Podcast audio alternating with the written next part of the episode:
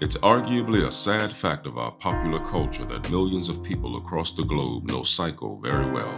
That is, they know the film Psycho, directed by the master of suspense Alfred Hitchcock. Not as many are familiar with Robert Bloch and the novel that bore the name before the movie and inspired its conception.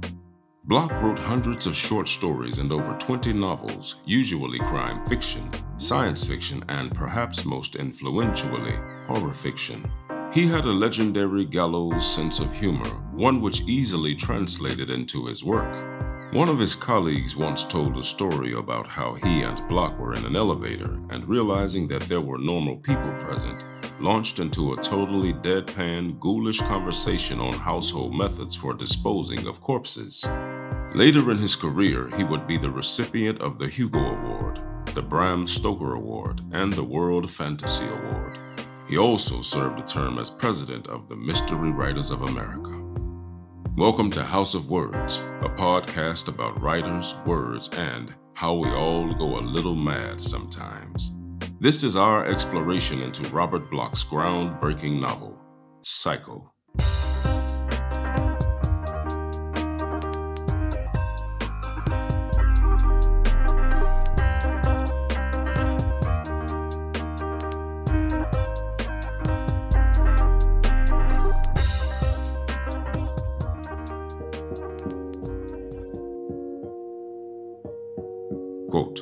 Despite my ghoulish reputation, I really have the heart of a small boy. I keep it in a jar on my desk. End quote.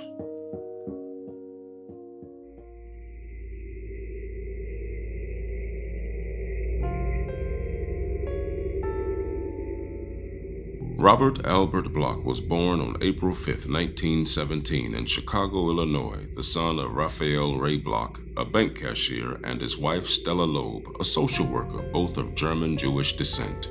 During the 1930s, in his formative teenage years, Robert was an avid reader of the pulp magazine Weird Tales.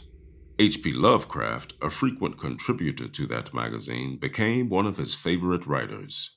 He befriended and corresponded with Lovecraft, who gave the promising youngster advice on his own fiction writing efforts. His first professional sales at the young age of 17 were to Weird Tales with the short stories The Feast in the Abbey and The Secret in the Tomb. His early stories were strongly influenced by Lovecraft, and a number of the stories were set in and extended the world of Lovecraft's Cthulhu mythos. It was Bloch who invented, for instance, the oft cited Mythos Texte Vermis Mysteriis and Cultes des Goules. If you're interested in learning more about H.P. Lovecraft, feel free to check out episode 23, where we explore one of the most turbulent and productive periods of his life. In tribute to his young disciple, Lovecraft paid incomparable homage to the teenager by writing him into the text of his novel, The Haunter of the Dark, as Robert Blake. After Lovecraft's untimely death in 1937, Bloch continued to write for Weird Tales, as well as the science fiction themed Amazing Stories magazine, quickly becoming one of the most widely read and popular authors of the genre. Most, if not all, of Bloch's stories involve damaged people. They are misfits living beneath societal radar, outcasts from the mainstream, living lives of quiet desperation. Some are overweight and slovenly, others are isolated and lonely. They are abandoned by the world, left to find solace in unsavory redemption. There is little tolerance for the unattractive or unintelligent in a world of uniformity, and so these discarded souls must reach out in directions normally shunned by polite society. In his private persona, Robert was a gentle soul with a huge heart who delighted in regaling audiences and friends with jokes. A Mr. Hyde to the softer reflection of his Dr. Jekyll, he rarely shared his darker inspiration with his adored and adoring wife. In his introduction to the paperback anthology, Yours Truly, Jack the Ripper, he writes My life as Jekyll has been commonplace in the extreme. I have a home, a family, a regular occupation, friends, a normal schedule of hobbies and amusements. Yet, Mr. Hyde is active nonetheless.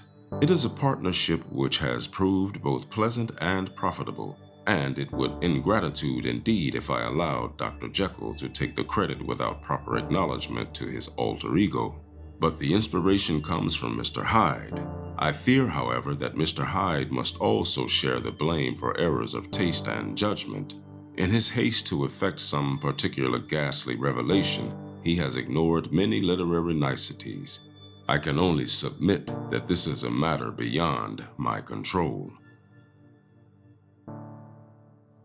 In 1945, Bloch was asked to write exclusively for a new syndicated radio program called Stay Tuned for Terror.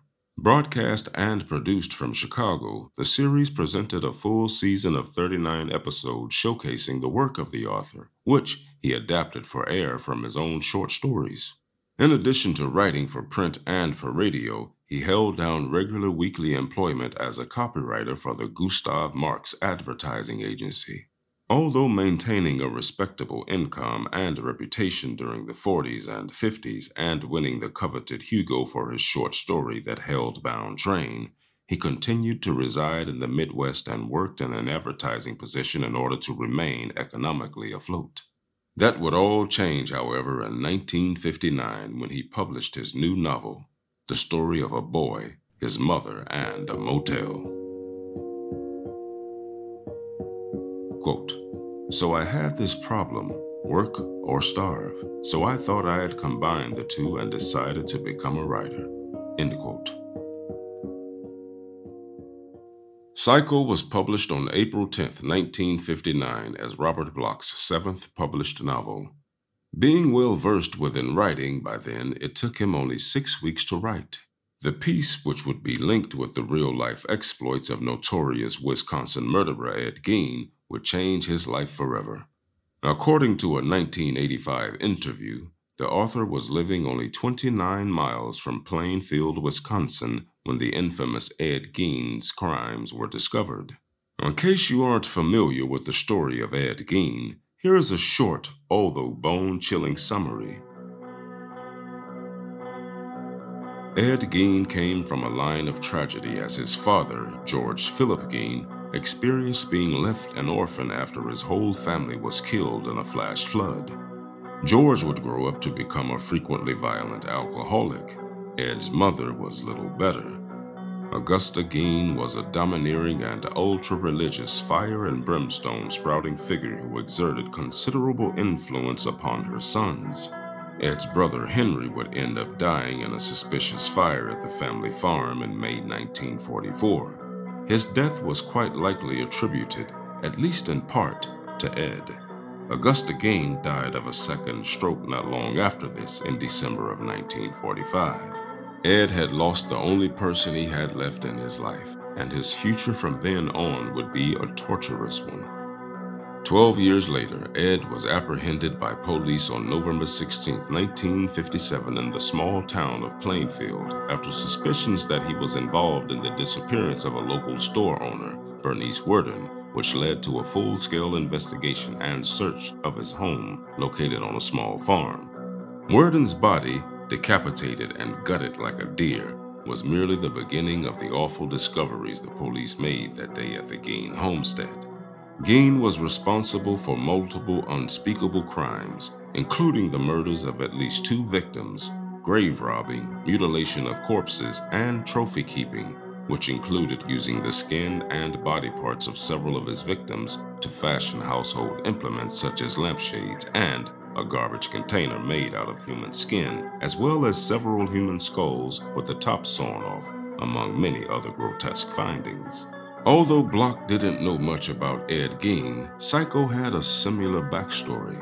That is, it's about a man who lives all his life in a small community and outwardly appears normal but hidden from view. His secret, like Gein's, is that he is brewing a madness in his mind that would eventually be uncontained. When Bloch discovered how closely the imaginary character he'd created resembled the real Ed Gein, both in overt act and apparent motivation, he decided to base his story on the situation rather than on any person, living or dead, involved in the Gein affair. He knew very little of the details concerning the case and virtually nothing about Gein himself at the time, which is for this reason why Psycho is not a blow by blow retelling of the more gruesome details of the Gein case. Instead, he uses the idea of a quiet rural recluse who is also a psychotic murderer and who happens to share a few attributes with the famous Wisconsin murderer. In an interview, Bloch would elaborate on his conception of such a man. The man next door may be a monster, unsuspected even in the gossip ridden microcosm of small town life. In order to become a successful serial murderer in a close knit rural society, a man must adopt a reclusive existence. Operating a motel on the outskirts of town seemed a solution.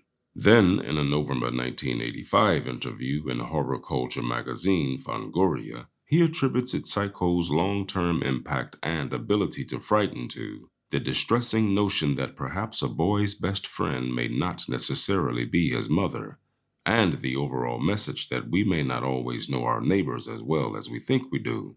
The most commonplace people and commonplace surroundings can sometimes offer unexpected menace.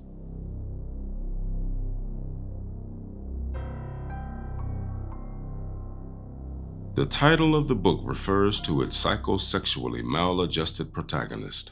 Bloch makes it clear from the first chapter onward that the origin of Bates' sexual psychosis stems from his love hate relationship with his mother. Though his mother is long deceased, Bates keeps her alive in his mind and keeps her body crudely preserved through taxidermy in the cellar of his house. Whenever sexually aroused by a woman, Bates' inner mother takes over his personality and leads him to kill the women, causing the conflict within his diseased mind. Through this character, Bloch relocates the external marauding monsters of early to mid 20th century American horror fiction the vampires, the werewolves, the reanimated corpses, and the mad scientists who created them into the interior psychological landscape of middle class Americans. According to Bloch, the true origins of Norman Bates can be traced back to his choice of name for his protagonist and even the very title of the novel. None of these choices were haphazard. My title derives, of course, from psychotic and also from psychology and psychoanalysis, Bloch would say. It was from the latter sources that I sought rationale for my protagonist, or more precisely, an irrationale. So I built a motel and put him in business. But it wasn't until I had arrived at his fixation, accompanied by the transvestism that was to form his modus operandi, modus vivendi, and my gimmick all in one, that I hit upon his name. Norman Bates. Norman Bates, whose first name of Norman is a pun based on Bloch's characterization of him as neither woman nor man. His last name is another pun based on Norman's habit of obsessive masturbation and how he hopes to bait and catch the unwary women who unfortunately find their way to the motel. Like Gein, Norman is so dominated by his mother, in fact, that even after death he keeps her constant arguing and nagging alive in his mind. In the public mind, the slender young actor Anthony Perkins in Hitchcock's film adaptation will forever be associated with the name of Norman Bates. But Bloch's original depiction of the character is a 40 year old plump man given to excessive drinking and book reading, usually about grisly subjects, in between imaginary arguments with his dead mother. The literate Bates in Bloch's book is even aware of the Freudian Oedipal theory and attempts to explain it to his mother with predictably disastrous results. Psycho was not his first foray into the realms of crime fiction, psychological horror, or psychological suspense. Earlier novels such as The Scarf, Spiderweb, and The Will to Kill were all concerned with the doings of the criminal, psychotic, and or violent. The pulp element was still going strong in Psycho, but his new style from the stories he'd published in magazines was admittedly influenced by some of his favorite non fantasy or supernatural authors, including James M. Cain. His earliest influences for these seminal novels leading up to his creation of Psycho include some of the titans in the mystery noir crime pulp fields. His setting for the scarf alone seems to foretell later associations with Hollywood, the movies, and major allusions to Raymond Chandler's Los Angeles. As even the primary setting of Bloch's later sequel to Psycho, Psycho 2, is Hollywood, it is obvious that his fascination with the place and the fact that his work would eventually find him relocating there permanently in the future was no accident. But while The Scarf reads like a confessional story, Psycho is an effort at creating a true psychological mystery story that attempts to keep the reader shocked, scared, and guessing at the truth until almost the very end. Quote, I discovered, much to my surprise, and particularly if I was writing in the first person, that I could become a psychopath quite easily.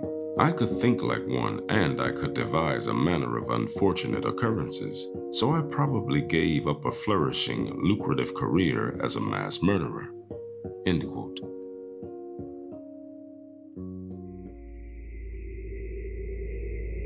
One cannot talk about the novel without mentioning the movie based on it. The book was purchased by blind agents for Alfred Hitchcock, having literally no idea who was purchasing his book Bloch sold the film rights for something in the neighborhood of $2,000. Had the identity of the purchaser been revealed, Robert Bloch might have been entitled to a far grander sum, a wrong that would be done right after the release of the film.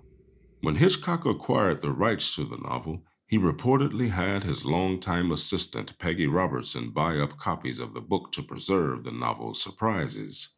While Outer Limits writer and producer Joseph Stefano penned the screenplay for the controversial motion picture, Hitchcock commented in print that Psycho was 90% Robert Bloch's book. Hitchcock would go on to state Psycho all came from Robert Bloch's book. The scriptwriter, Joseph Stefano, a radio writer, he had been recommended by my agents, MCA, contributed dialogue mostly, no ideas. There is little doubt that Bloch's novel is very much the source for the film. Accordingly, much of the misattribution of the story, characters, and substance of the film over the years to people like screenwriter Joseph Stefano, Hitchcock himself, or others is quite simply erroneous. Also, the novel contains much more substance in terms of background and plot than the film, especially where Norman's history and motivations are concerned.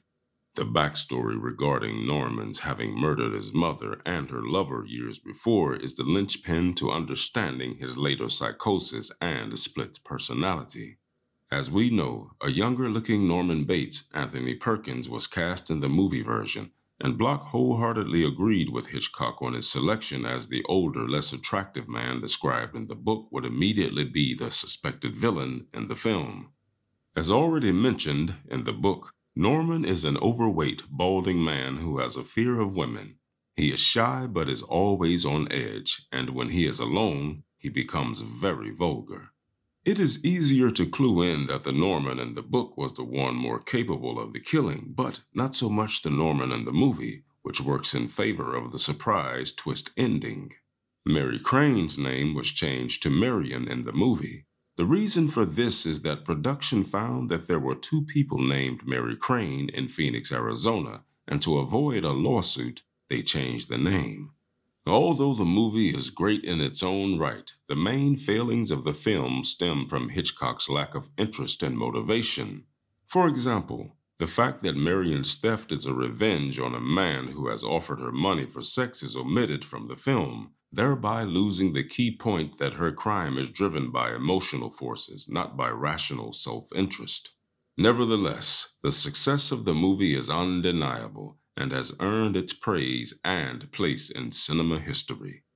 Any ill feelings toward Hitchcock were washed away by the muddy waters of success and the opportunity to write stories for the director's popular television series, Alfred Hitchcock Presents and thus Bloch became one of the program's most prolific writers, contributing some 17 teleplays, including The Greatest Monster of Them All, 1961, The Sorcerer's Apprentice, 1962, and The Sign of Satan, 1964, guest starring Christopher Lee.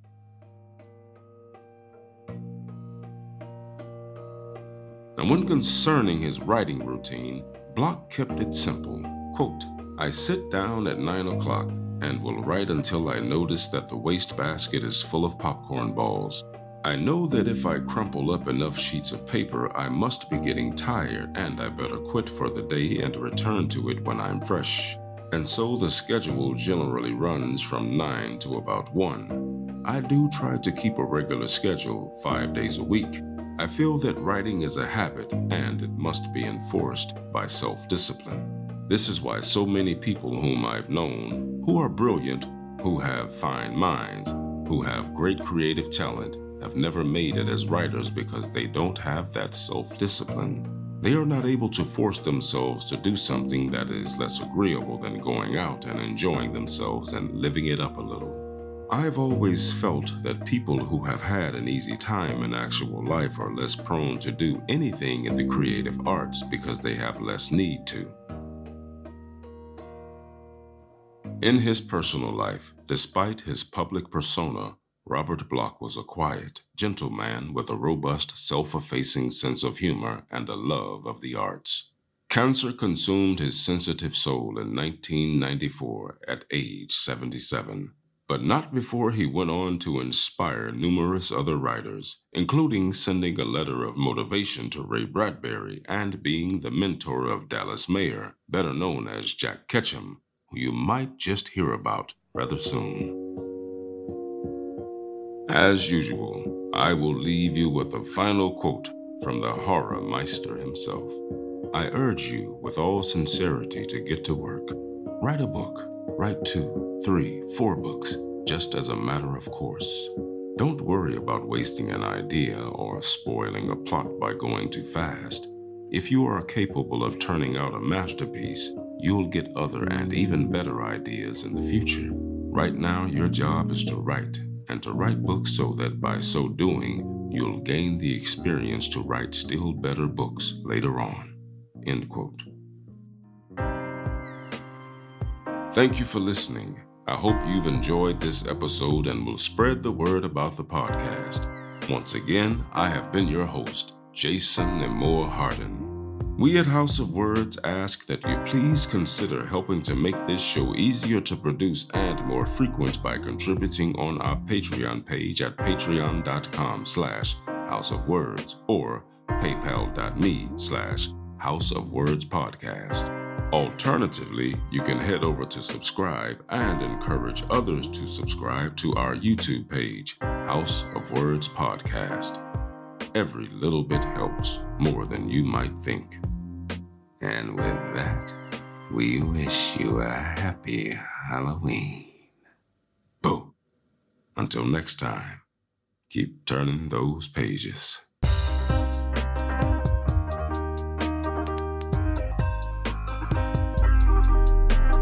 House of Words is written and produced by Cristo M. Sanchez.